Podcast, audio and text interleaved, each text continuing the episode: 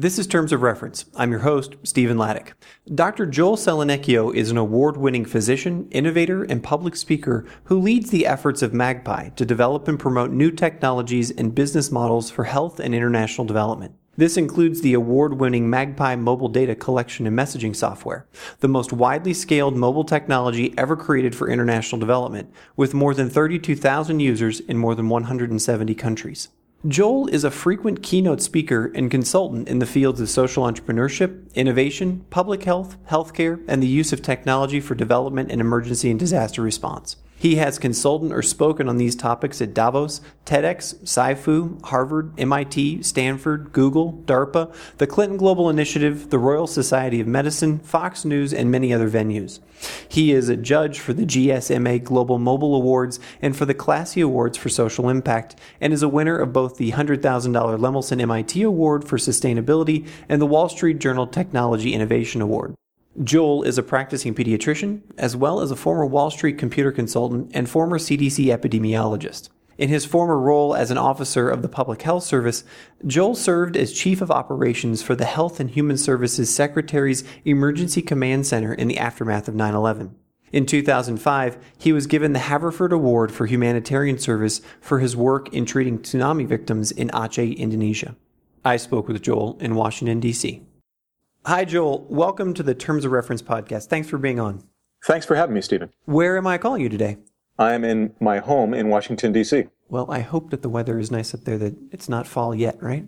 No, actually, I think uh, it is. It is quite fall-like in a very nice way. Uh, the temperature is mild, uh, low 70s, and uh, yeah, it's beautiful. Fantastic, Joel. You have had uh, already, a, you know, quite a storied career: technology, medicine, and computer science many different things. Right now, you're the director, the CEO of a service called Magpi. Let's start by tell us what Magpi does, what it is, and uh, what it is that you do for that organization right now. Uh, I guess uh, for the majority of people who use Magpi, what it does is it replaces paper forms. And so uh, you can imagine, I'm sure, many situations in your life where you have seen people filling out paper forms or you have filled them out yourself. I actually just went to my doctor recently, and the first thing they did was to hand me a paper form to fill out, I guess, any changes that had happened since a year ago when I last saw my doctor. And those paper forms are really the basis for us learning everything that we know about global health and a lot of things that happen um, in many countries and especially poor countries. And because they're made of, because they're paper, um, and because it's so slow to type them into a computer and there's lots of inefficiencies, Magpi allows people to very quickly and very, very inexpensively convert from a paper based form system to an electronic one where you see the forms on mobile phones or tablets rather than on paper. This is something that thousands of people have tried to do over the last 10, 20 years as technology has become more and more accessible. Is now a time when the stars have aligned and, and, and mobile and connectivity have all come together in a way that this is now possible, or is there something that Magpi does that does it better than anybody else? Well, I think that Magpi does do it better than others, but it's for a whole variety of reasons. You know, we we're sort of we are in a perfect time for this to happen, and we've been in that perfect time for about the last five years. And I think the things that have made it perfect uh, include hardware the fact is that you know 10 years ago most people that you met uh, especially for example ministry of health employees or professional people in poor countries 10 or 15 years ago did not happen to have a supercomputer in their pocket connected to a worldwide network. And now they do. Uh, and we're not talking about the majority of the population in poor countries but certainly the majority of the professional population. Everyone who's got a job basically has now a mobile phone which is from the standards of 30 years ago, the most powerful computer that would have existed on the planet back then. And to boot, it's connected to a worldwide and very inexpensive network. So, you know, years ago when we were doing data collection using unconnected things like Palm Pilots, the big difficulty was actually we had to buy all the Palm Pilots to carry around the world to do data collection. Well, now everyone's got something much better than a Palm Pilot and they bought it themselves and they've got it in their pocket. So we don't have to buy Palm Pilots and and ship them around the world or buy mobile phones and ship them around the world. This is a, it's just enormous the fact that both the network infrastructure and all, also this hardware has been made affordable and available all around the world. That's um, true. You know, true Palm Pilots were sold in, in the United States and in rich countries because they were for you know rich business people, but not in in poor countries. That's obviously very much not the case for mobile phones. So, what's the biggest barrier for Magpi right now? I'm most of the people listening to this podcast right now are familiar with NGOs, UN agencies, as you said, ministries that are paper heavy, paper intensive. How do you convince them that this is worth adoption? This is worth the pain of moving away from those systems? You know, it's it's often really not painful to move away from those systems. An object in motion tends to stay in motion, and one at rest tends to stay at rest. Right. So people tend to keep doing the things they've always done. I mean, if you could you put it one way, no one gets fired for doing what they've always done. And typically that's the approach that requires the least energy and the least thought. Well, everybody's everybody's busy. You know, they've got families, they've got work, they've got all sorts of things to do. And if I came to you and said, Stephen, I, I need you to do things in a completely different way, that will be very beneficial for a population of people that doesn't really include you. Um, but from your perspective, Stephen, it's going to take more work and more meetings and more effort. I mean, that's not always an easy sell. And it's not that people say, oh, I don't want to do it because I've got too much stuff on my plate. But the fact is, people have a lot of stuff on their plate. But I, I think for Magpi, it's very interesting. Uh, you know, people often ask us, for example, about our competitors in in doing this uh, this type of mobile data collection. And the fact is, um, you know, there's a I don't know if you've ever read The Innovator's Dilemma by Clayton Christensen of Harvard, but he talks about non-consumption in in his books, and meaning for us, yes, there are organizations or companies that are creating mobile data collection systems that, at least on the surface, are similar to Magpi. But most people aren't using those either. And so it's not as if we have to compete against, uh, you know, the, the companies making mobile data collection software that seem to be our competitors. Really, what we're competing at is what we're describing non-consumption. We're competing against people who don't do mobile data collection at all. And sadly, that's the huge majority of people who are collecting data or should be with regard to international development. But uh, to be fair, that's also the case for many many, you know, well-funded companies in, in rich countries. I mean, again, the fact is I showed up at my doctor in Washington, D.C., who's got a very nice office and, you know, I think is making a decent amount of money. And that doctor's office is still using paper forms. So, you know, to say the doctor's office is using paper forms and then to look at some tiny NGO with fewer resources, or for that matter, a large UN organization with lots of resources and say, well, why haven't they led the pack on this? The customer is always right, I guess, in a sense we have to come up with a, a magpie that makes things easier for everyone in that equation if we expect that equation to move forward, if we expect people to use the software.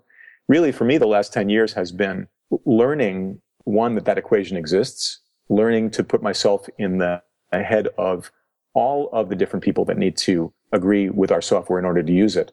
Um, putting putting ourselves in the in the seat of the customer and thinking what they think, and then again trying to solve the problem of okay, if they're not using it, it must be because they we're not making things sufficiently easy for them or sufficiently affordable for them. Let's make it cheaper. Let's make it easier.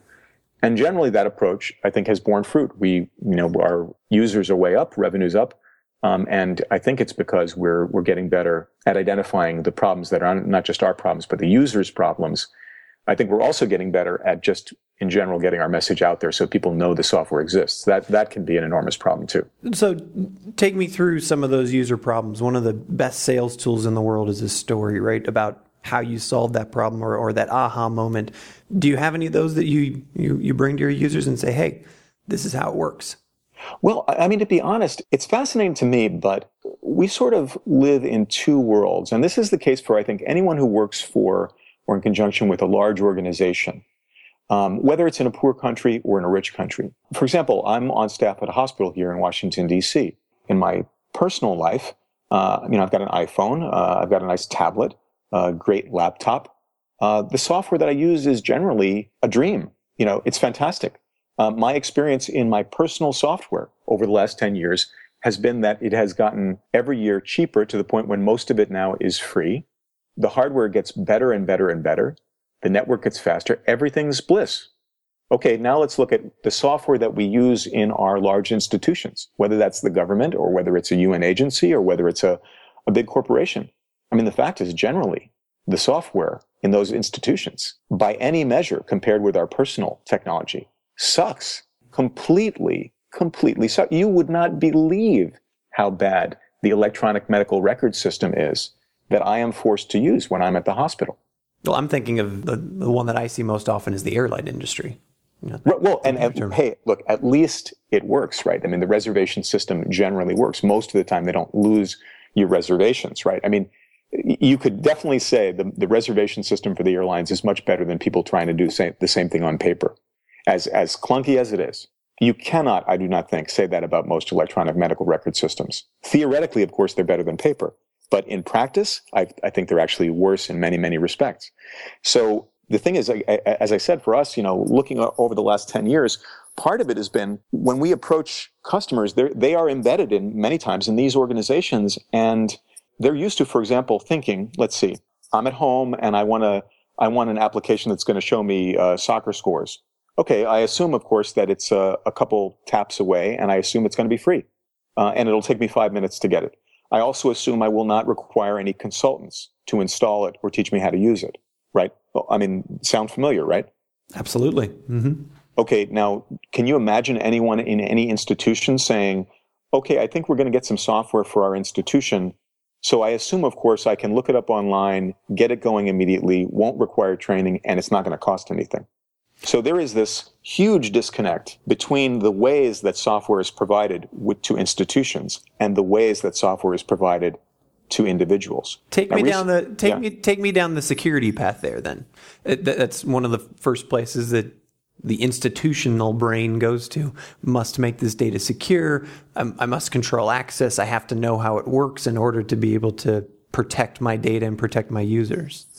You mean what do the IT people in the institution think, or do you mean what do the actual uh, regular workers within an institution think? But, I think the IT people in an institution are generally trying to do the safest thing, and uh, you know, uh, it's sort of the same as if you talk to the, the, the legal staff in any institution. The safest thing is always to do nothing, to change nothing. Mm-hmm. And of course, I think anyone who's ever been in the situation of having people explain to you that it's not safe to to make any change, you have to point out to them that doing nothing typically, at least, conflicts with the mission of the organization, which usually is to do something. And so you, you say to the lawyer and you say to the IT person, yes, we do understand that not doing anything would be technically the safest thing. But now can you please show us how we can do something like our mission and minimize at least the, the, the, threats, both legal and in terms of IT. I think when we talk to people, sometimes they have issues about security. When we talk to people in a large institution, they have issues about security.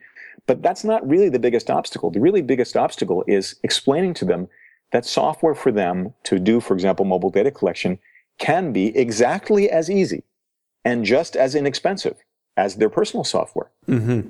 And usually when I explain that divide, that dichotomy I just described, even though we're all living in this, we are swimming in this world in which that divide is a very real thing.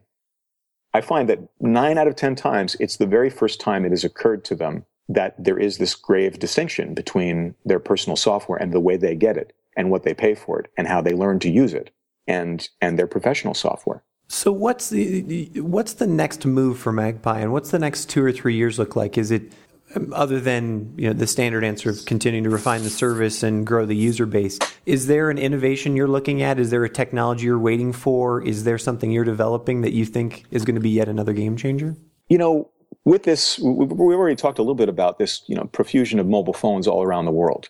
Right now, I'm old enough to remember when the profusion was the profusion of personal computers. Right. So, you know, back in the late 80s, I was working on Wall Street. I was working for a bank. That was when personal computers started appearing on people's desktops in the bank.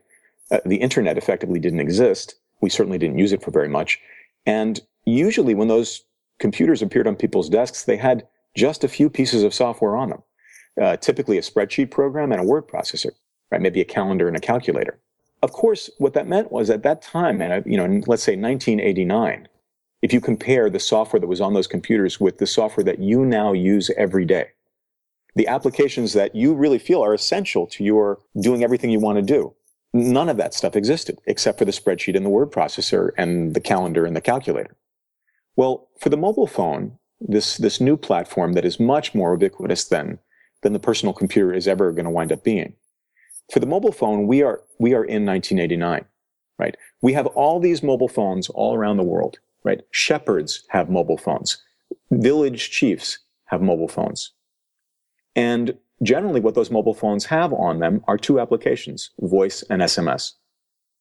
Now, as I alluded to before, these mobile phones, and I mean the simplest of these mobile phones, is orders of magnitude more powerful than the computers that the US military had back in the 70s. And yet, generally, we think of them as being not very functional. And so we're in the situation, as I said, back in, like we were back in 1989, where essentially there is a world of software that could be built to run not just on smartphones, but even on these so-called dumb phones. And none of that software has been invented yet, except for two applications, voice and SMS. That's basically for most people that have these cheap phones in poor countries. That's mostly it. So when you ask me, what do I think we're going to do next? What else can be done? I think the sky's the limit. You could start out by, for example, thinking about what did I do for the past week on my laptop every day or on my tablet and trying to think of a way to extend some of the functionality of whatever it was I was doing down to someone who has a basic phone. I mean, that would last, you know, that would last you through several careers. Scheduling, buying and selling things, etc. And of course, people are trying to, they're trying to come up with these apps. For Magpi in particular, I think we've managed to combine, if you will, the technology model of Facebook and Gmail, where essentially you go to a website, you register, and you're up and running. No training required, certainly no formal training required. The basic version is free, right? Just like, just like using Google Maps.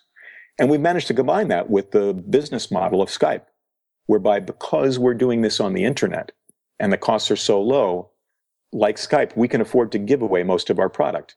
You know, roughly 60% of Skype users just use the free version, as you and I are doing right now. And, and then the other users pay to do computer to phone calls. Um, but the rates are very reasonable. So, you know, no one has a problem with that.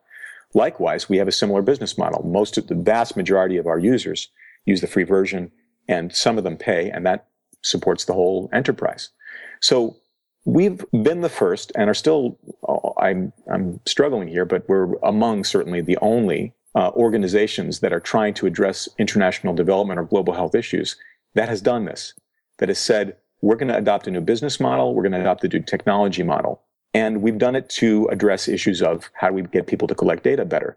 But there are many, many other things that people need to do with computers, both within the international development and global health and, and also in lots of other things. And very few people are actually making headway in, in making those things available. So to give you just one example, uh, mobile messaging. Now, at this point, as a physician, I've read, I don't know, probably in the last two years, I've probably read five or six journal articles in medical journals or international development journals talking about pilot projects where somebody sent text messages to some population to achieve some kind of benefit. For example, uh, they sent text messages to pregnant women to remind them to show up at their prenatal visits. And typically these are phrased as pilots or studies in which they have a research question, and that question, somewhat unbelievably, is if we remind people to do something, are they more likely to do it? And unremarkably, the answer turns out always to be yes. the problem with this approach is that it's just pilot after pilot after pilot after pilot. The international development community, in many ways, is set up to just do pilots. That's the most lucrative thing to do. Build a pilot, write a paper, let it crash, get a grant, build a pilot, write a paper, let it crash, and move on to the next one. We don't want to do that. We don't want to write a paper about how theoretically it's good to send messages to pregnant women so that they attend their pregnant, their prenatal visits so their babies are born healthier. We want to make a system so that every pregnant woman gets those messages so that every health system can afford to send those messages. And the problem is that the pilots typically, because it always winds up flying international consultants from place to place, you know, cost $100,000 or $200,000 per pilot. Well, little clinics in poor countries cannot afford $200,000 per clinic. And so getting back to what we're going to do next, this earlier this year, we introduced, introduced messaging capabilities in Magpi to, for example, allow people to send timed messages, messages that are timed to things like pregnancy due dates or appointment dates. And to do so very, very inexpensively, both with SMS and even with voice, so that the messages go out, you know, you can choose, does it go out as a text message? Obviously only useful for a literate population or does it go out as a phone call where someone just picks up the phone and it says, in whatever language you want, hey, don't forget to go to your clinic appointment on Friday, right? Again, you know, innovation isn't sort of coming up with something that's good enough to do a pilot with. Innovation means coming up with the business model, the sustainability model. That means you can afford to scale it and people can afford to use it. So we have this approach, which is almost unique, if not unique within international development of this Gmail plus Skype tech plus business model. And I think there's a million things we can think of that of examples of technology that is useful, but essentially unused, like sending time text messages. And we're going to apply the Magpi model to those things um, and, and make them not just possible at $200,000 a pop, but doable and affordable for everybody's budget. And so, what's the limitation, do you think, for these other types of applications showing up? Is it simply the innovative power? Uh, I'm, and I'm thinking specifically, where did Magpi come from as far as its its its seed funding? Is it's you know before you were you know had a sustainable revenue base? Where did that come from, and where did the you know where did the foundation and the support come from to do this? Was it your back pocket? Was it uh, somewhere else? No, no. I mean, so that's a great question. So we were we were originally we're about ten years old now. We were originally entirely grant supported. Uh, I, I, came out of the U.S. government. I used to be a, a CDC employee, and my business partner and co-founder of Datadyne, Rose Donna, came out of the American Red Cross. When we decided we might be able to do something on our own that we weren't able to do within our respective institutions, we weren't thinking about running businesses or social businesses or anything like that. None of us had any experience in business. We just, we thought, okay, we, we're going to need money to make some cool technology and give it away to people. I guess we should apply for grants. Before so, you go, before you go further, yeah. what was the aha moment there for you? And I, I apologize, your, the, their co-founder of Datadyne to make the jump from CDC and American Red Cross to say this is something that we're going to make the jump. We're going to go do this. What was that moment? You know, I don't think it was a moment. I think it's something that it, it was a realization that developed over years. And this is no slight at all to either the American Red Cross or CDC, both of which are great institutions that they, there are things that they do exceptionally well. I think technology innovation is not one of those things. And I think honestly, it was really a tribute to my own uh, density that I was trying to do technology innovation at CDC for many years and, and shockingly found out that the organization wasn't really with me on that. Mm. But the thing is, it's not the mission of CDC to do tech innovation. Responding to outbreaks, absolutely, everyone's on board, right? Developing recommendations for flu vaccines, absolutely, that's on board. And so many, many other super important things that CDC does. But at a certain point of uh, basically trying to do something that the organization wasn't made to do. Uh, and similarly with Rose, we just sort of realized at the time, and I think at the time I thought, gosh, I can't believe CDC doesn't let me do this tech innovation stuff. What I should have been thinking is, Joel, what on earth? That's like saying walking into a restaurant and deciding you want to exercise. right. The restaurant's not there for you to exercise. Sure. And if the restaurant, if the maitre d' seems miffed that you want to exercise or in fact are exercising, don't be mad at the maitre d' realize where you are. Right, it's not and, the right place. And so, grant grant funding started Datadyne, which is uh, for our listeners, is has evolved into Magpi. Right. At, at what point, uh, or are you still, you know, mostly grant funded, or are you? We're not grant funded at all. Mm, congratulations. Uh, we don't have any grants. So you know, what happened was that over the course of time, and, you know, we, we received, I, sh- I should say the names of our grant funders who, to whom we are eternally grateful, uh, including the World Bank, especially the United Nations Foundation and the Vodafone Foundation, uh, also the Knight Foundation. And these guys gave us money to do particular things, and essentially that wound up being our seed funding.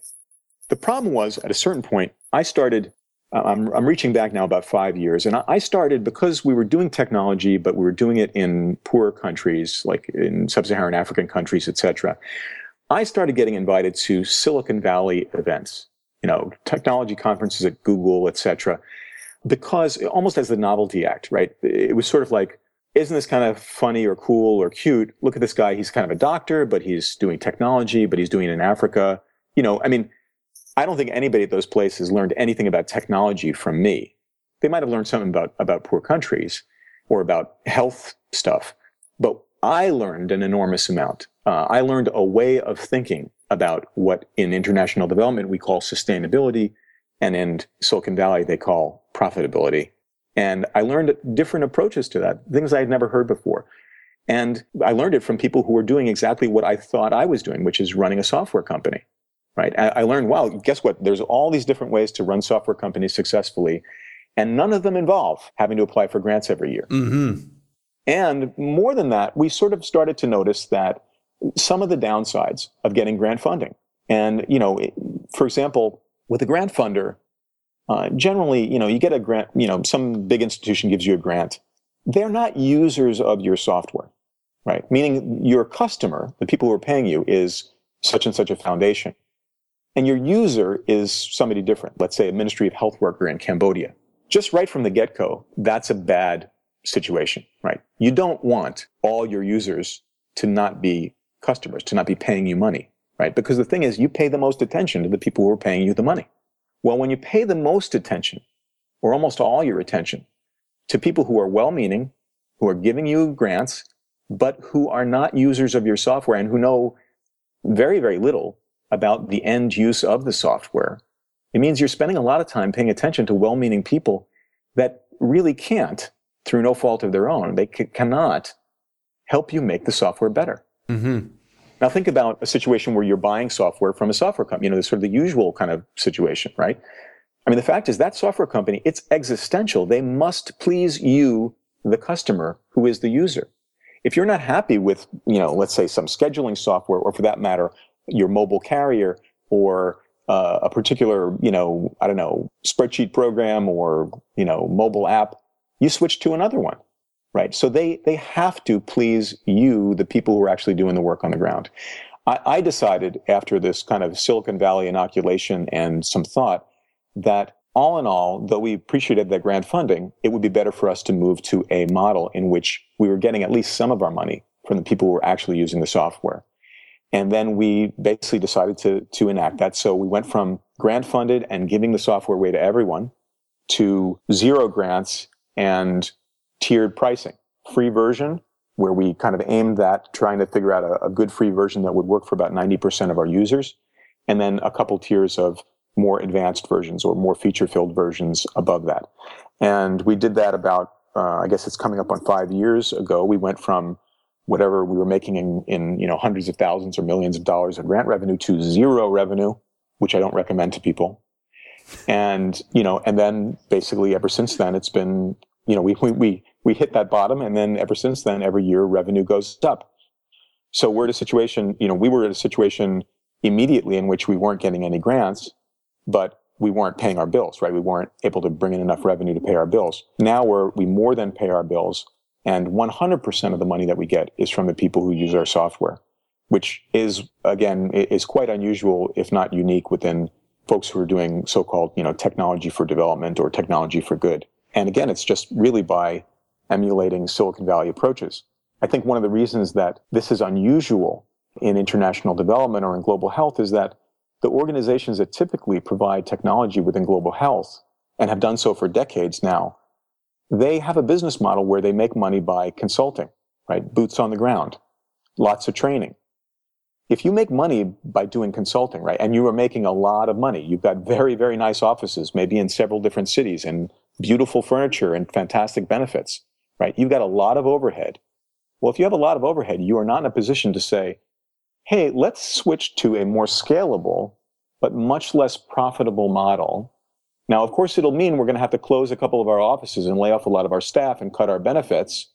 But let's do that because it's going to be better for world peace, right? Those organizations can't do that. Once you are hooked into that very lucrative consulting model, which is perfectly appropriate for many things, just not for this kind of technology. But you can't change it. It's like me sort of, you know, I've got a mortgage here in DC. I can't say, hey, I think I'm going to switch to a job that pays me nothing. Mm-hmm. Or I'm going to actually more realistically say, I think I'm going to switch to a job that pay, pays me 20% of what I'm making now. I, I don't have that option. I can't do it. And they don't have that option either. And so the traditional players within technology and international development continue to, to pump out pilots and projects and consultant based technology and I think what's really the salvation is either organizations like us that may manage to make the switch to a new model, a different business model that's more affordable and more scalable. Or I see this increasingly, I think Silicon Valley companies, you know, just regular old technology companies, software companies, are beginning to look at the international development sector and probably more importantly, beginning to look at developing countries in general and the populations there and the businesses there and the hospitals there and say, oh, these people are actually not just targets for our humanitarian action, right? They're not just beneficiaries. These are potential customers. True social, yeah, true, true, social enterprise thought, basically. Exactly. Well, I mean, not for social enterprise purposes.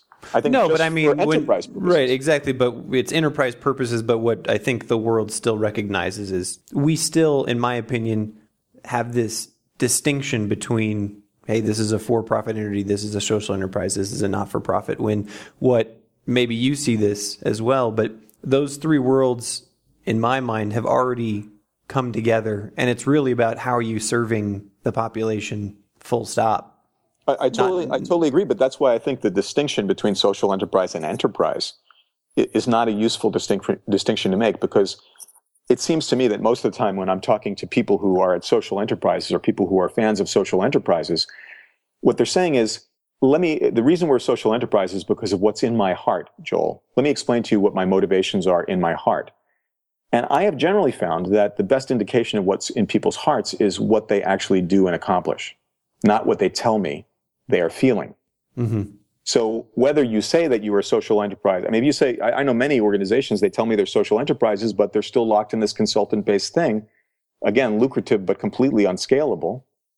Um, so again, I, I, you know, I, I take everyone what they say at face value, but I, I, I need to, as uh, I can't remember who said this, maybe it was Reagan who said, trust but verify, right? What I want to see is results.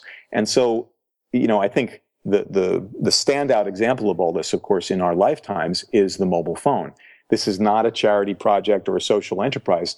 This is the result of, you know, apparently rapacious capitalistic companies working only to make money.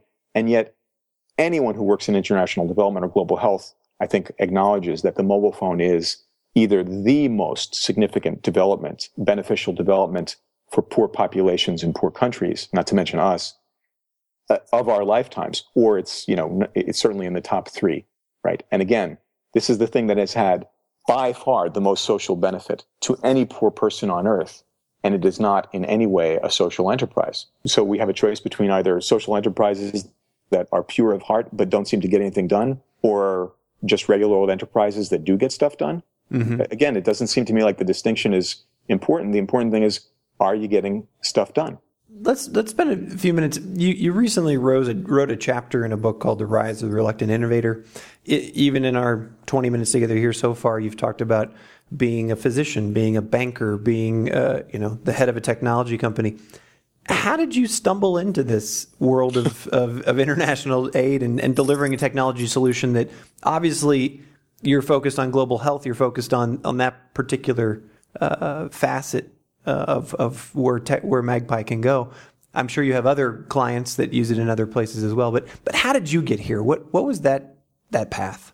Boy, um, well, first of all, I should say uh, I was never a banker. I was working in technology at a bank. So, ah, okay. um, yeah, I mean, my suits would have been several cuts below the the actual bankers within the bank. But I, I think when I got out of my pediatric residency, I began working at CDC first in outbreak investigation and in other things. But because of what I'd done at the bank, I had some maybe I always had a kind of technology bent. I had some experience from working at the bank. And at the time when I was starting to work with, for CDC, we started to get mobile computing occurring. And so it, you know, somehow, you know, I, when I was sent out in the field to be the person collecting data on all these paper forms, and probably even more importantly, when I was the person who had to type the data from, you know, at the end of a very long, hot day, type the data from those paper forms into a computer so that I could do the analysis it, it occurred to me, hmm, I wonder if we can use these newfangled, you know, PDAs to do this faster. And I think a lot of people had that idea uh, at the time, or at least several people had that idea at the time. The people that I've talked to, including in conjunction with Ken Banks, uh, who edited that book about reluctant innovation, and who, who, I was just talking to him this morning, the people I've talked to, you know, it, it strikes me that they see something that makes sense to them that would make things better in some way and they can't let it go. They just can't let it go. Like it just, they, they, they think of it at odd moments. They can't put it down. They can't let it go. And I, I, that's sort of how I feel it was for me. I just, CDC had me doing a variety of different things. I kept trying to bring it back to doing that. And eventually I left so that I could, I could work on that. Because as, we said, I was trying to exercise in the restaurant, right? But really, to me, it's just uh, for some reason, I guess people see something, they feel that they can improve it, and they can't stop until they do. I, I remember thinking, you know, 10 years ago when I was considering leaving my government job. I mean, nowadays it seems like a no brainer to do data collection electronically rather than on paper, although most organizations still don't do it. But at the time, I remember thinking I was so sure it was a good idea, even though it was, you know, essentially non existent at the time, or almost. And I remember thinking, what if this is the only great idea I ever have? right? I mean, you know, basically, I, I, could stay with the security of my current job. Am I going to be able to live the rest of my life thinking that I had what I what I firmly believed, and I still believe, looking back, was a great idea, and I didn't act on it or try to find out if that was true. And I just determined at the time, and I, have heard sort of similar things from other folks who've done things like this, that you, you know, you have to know, you have to find out. It, it, am I right? Is this a great idea? Will this make a difference? Is this going to create some kind of positive change? And you can't put it down. And so, how did that how did that lead you to? I guess that you're, you're saying that you know your work at the CDC was in the field. You were you were entering the data and that do you believe that you were already in the aid and development world at that, at that point or has that you now have become an advocate for that particular label now oh i see no no i mean at the time you know cdc does global health work sure global health is often thought of as being i mean it's arguable but it's often thought of as being kind of a subset of international development work and so yeah i was in the thick of things i mean i was you know doing malaria stuff and and doing developing country health work for cdc collecting data on paper typing it into computers, doing the analysis. And that just struck me with my technology background as such an uh, absurdly inefficient way to do things. You know, I mean, imagine if you walked into the any any Fortune 500 company nowadays and you you walked past the, the accounting department and noticed that there were no computers and everyone was using paper spreadsheets. I mean, imagine if you saw that. I'm, well, try- I'm trying to imagine that right now.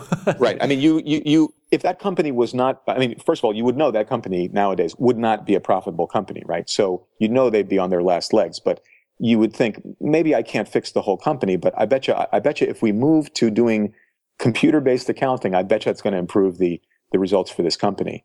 Well, in international development, I, I mean, at this point, I've been I've been pushing this for quite a long time, and I don't kid myself. I bet ninety five percent of the field data that's collected is still collected on paper. Mm-hmm. So, so, when I was doing it, I just said, "There's got to be a better way." And again, I have spent ten years working with Rose and working with my colleagues at, at Datadyne, now Magpi, trying to figure out what are the stumbling blocks, what are the resistance points, how do we get people to adopt this, and and making steady though slow progress. How is it that you divide your time usually? You said you're assistant professor at pediatrics over at Georgetown right now. You are the head of, of Magpi. Um, you're a board member for Frontline SMS. What's a typical day look like for you if there is one? Well, I mean, first of all, it's very interesting because when I think when you're a doctor, if you're a doctor and you're something else, people because it, you know being a doctor, everyone feels like they they know what that means and they know what you do. And so everyone always assumes that the doctor's the full time thing and whatever else is the part time thing. Here it's quite the reverse. So Datadyne's been my full time job for, uh, sorry, now Magpi, we just changed the name, has been my full time job for 10 plus years now. Uh, at Georgetown, I'm an assistant professor of pediatrics. I see patients in a clinic about four hours a week, and the other roughly 160 hours in the week that I work is all is all working on on uh, Magpi activities uh, of course, I, as you mentioned, I'm on the board of Frontline, and that's you know usually a, a, commitment of some hours per year, but certainly not on a weekly basis. So you know, the average week for me, I mean, we could be dealing with everything from business development issues, that is, talking with new folks who are going to be using Magpi, talking with our tech team, who's based in Nairobi, a fantastic team both for tech support and also for our programmers.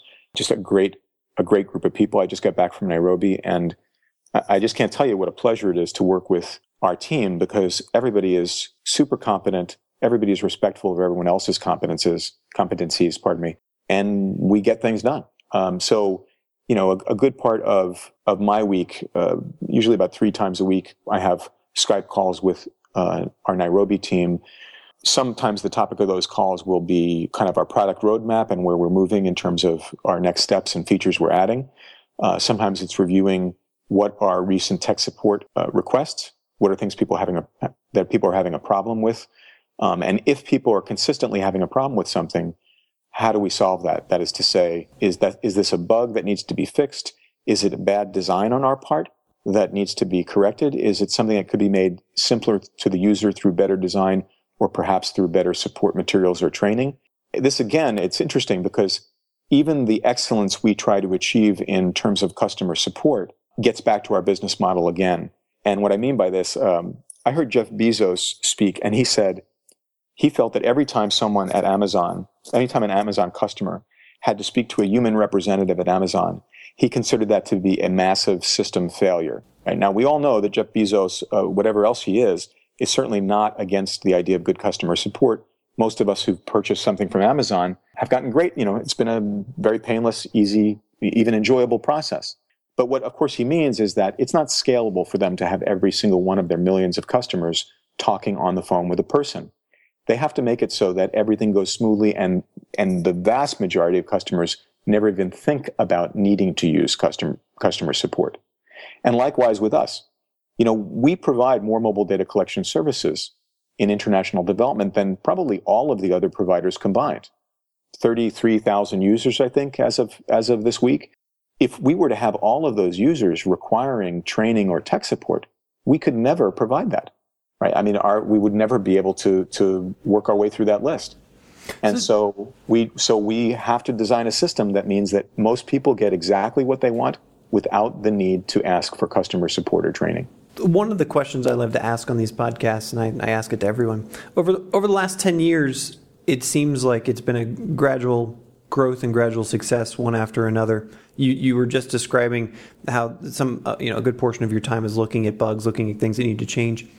When's the last time that you had a significant failure either in the software or providing the service for a user or, or, a base of users. And what did you do about that? How did you how did you sort of turn that around and learn from it or, or create a success out of it? I mean, to me, the one that really sticks out is about two years ago. That was when the software was still called. I'm trying to think if that was when it was called EpiSurveyor or we'd already changed the name to Magpi. But we put in place a new system for basically putting logic into a form you know the kind of thing where if it's if they answer this then jump to that sure mm-hmm.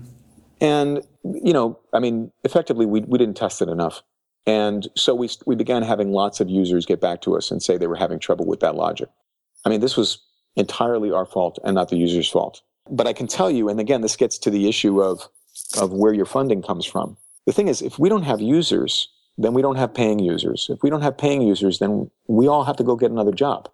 I, I remember going through a period of a couple months where every morning I'd wake up, roll over in bed, pick up my phone, and open my email, dreading to do so, knowing that there were going to be 10 or 15 or 20 customer support requests because at the time I was routing all the customer support requests so I could at least see them.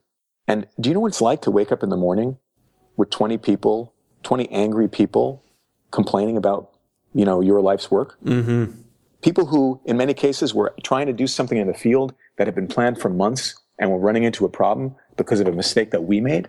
And in today's age, those 20 people have just told their 20 friends or their 200 friends on Facebook, right? Oh, oh uh, absolutely. But I mean, at the time, it, you don't even think that way. You just think, I mean, every one of those users that you have disappointed, you know, you've failed them.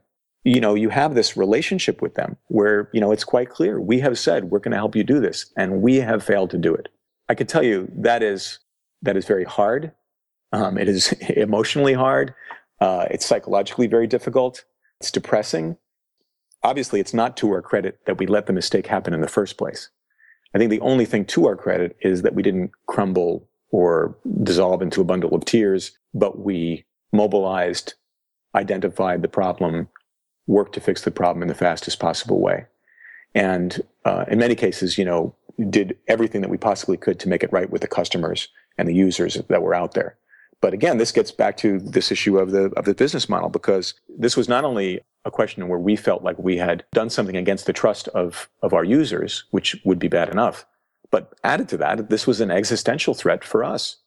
If we had been grant supported, it would have been the first one, but it wouldn't have been the second one. Right? There would have been no risk to our existence as an organization because our funding wouldn't have depended on how well the software did its job. The, the last question I always ask every terms of reference uh, guest here, deals with helping others achieve what you've achieved or take that leap into international development or humanitarian aid work. Is there a, critical piece of advice or something that you counsel others on when they're either considering making a transition, making a jump like you did from a you know a nice stable CDC job to you know an innovation like this, or just you know somebody coming out of a master's degree who wants to get that first job about how to make it happen and and uh, what you look for when you're when you're looking to hire someone? Well, I mean, so that's a lot of different questions, right? I mean you know, we're a small team and uh, we don't often need to hire. Our last hires have all been technological ones, right? Programmers, et cetera.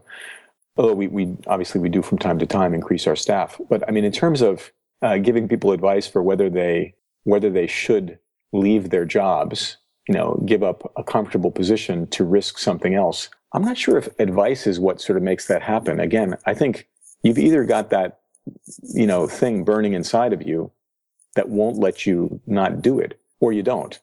I just, I mean, I, I, you know, when I was considering that, I just, I just couldn't sleep. I just felt like, again, you know, this is a great idea. What if I don't do it? What if I, you know, am I just going to say, okay, I'll just show up at the office every day and go through my office job and not get stuff done, not get this thing done that I think could really be a game changer?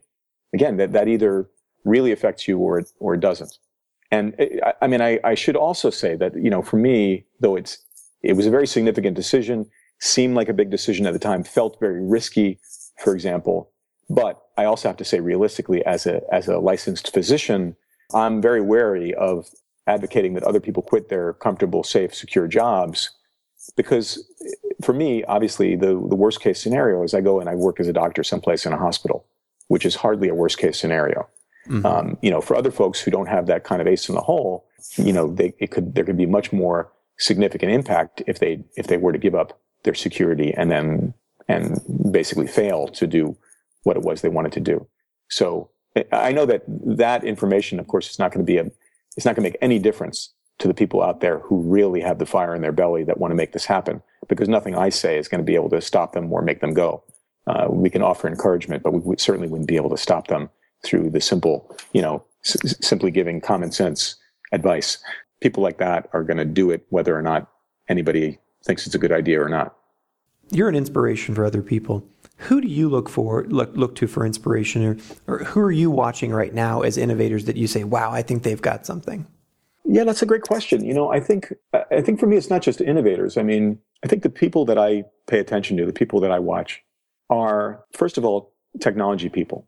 Um, I think the stuff that's happening out of Silicon Valley, though sometimes you know everybody complains that some of the stuff is trivial, but let's face it. I mean, they're transforming our lives in lots of really important ways. Um, the, the internet, we're, we're really only starting to get the, the, the, impact now, only starting to have the slightest idea of the impact of mobile and the internet and how that changes things for people. Having a, you know, again, a, a really ubiquitous worldwide network of, of computers in people's pockets. So I, I, pay a lot of attention to what happens in Silicon Valley. Uh, not social enterprise in Silicon Valley, just businesses in Silicon Valley. Along the same lines, I'm a huge fan of uh, the fellow I mentioned before, Clay Christensen at Harvard, whose book, The Innovator's Dilemma, really, when I read it, laid off a roadmap for us uh, in terms of how to proceed technologically and in terms of business model. That book is about how disruptive innovations, disruptive technologies included, how they're able to succeed. And honestly, the, when I read that book, I thought, oh my God, this book is about us. So uh, incredibly, incredibly useful. So just about everything that, that Clayton Christensen writes, I read.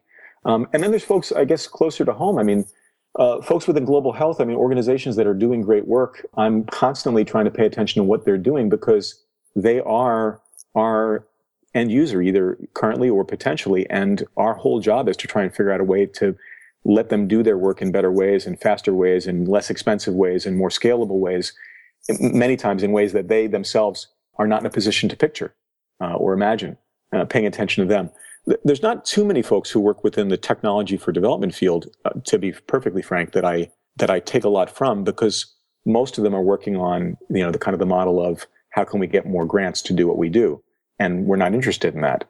You know, many of them are doing good work, and I, I think that's great, but it's just not the approach that we're taking. So it's not very useful for us to to learn from them. I, I would say that certainly we've talked about Ken Banks, uh, reluctant innovator, editor and the founder of Frontline SMS. I mean, Ken is someone that I have not frequent enough, but certainly frequent conversations with, and I always find uh, to be a great sounding board and an innovation kind of leader uh, that you know is a great person to talk to about this. So I would certainly count Ken as being uh, among the the influences. Yeah, I mean that's about it. I, I, pay tons of attention to you know technology, especially mobile technology, uh, internet. Clay Christensen, who's kind of you know a, a heading of his own, and uh, yeah, and a couple people within international development and and our customers. Joel, thank you so much for your time today. I really really appreciate it. No, it's been great. I really appreciate it, Stephen.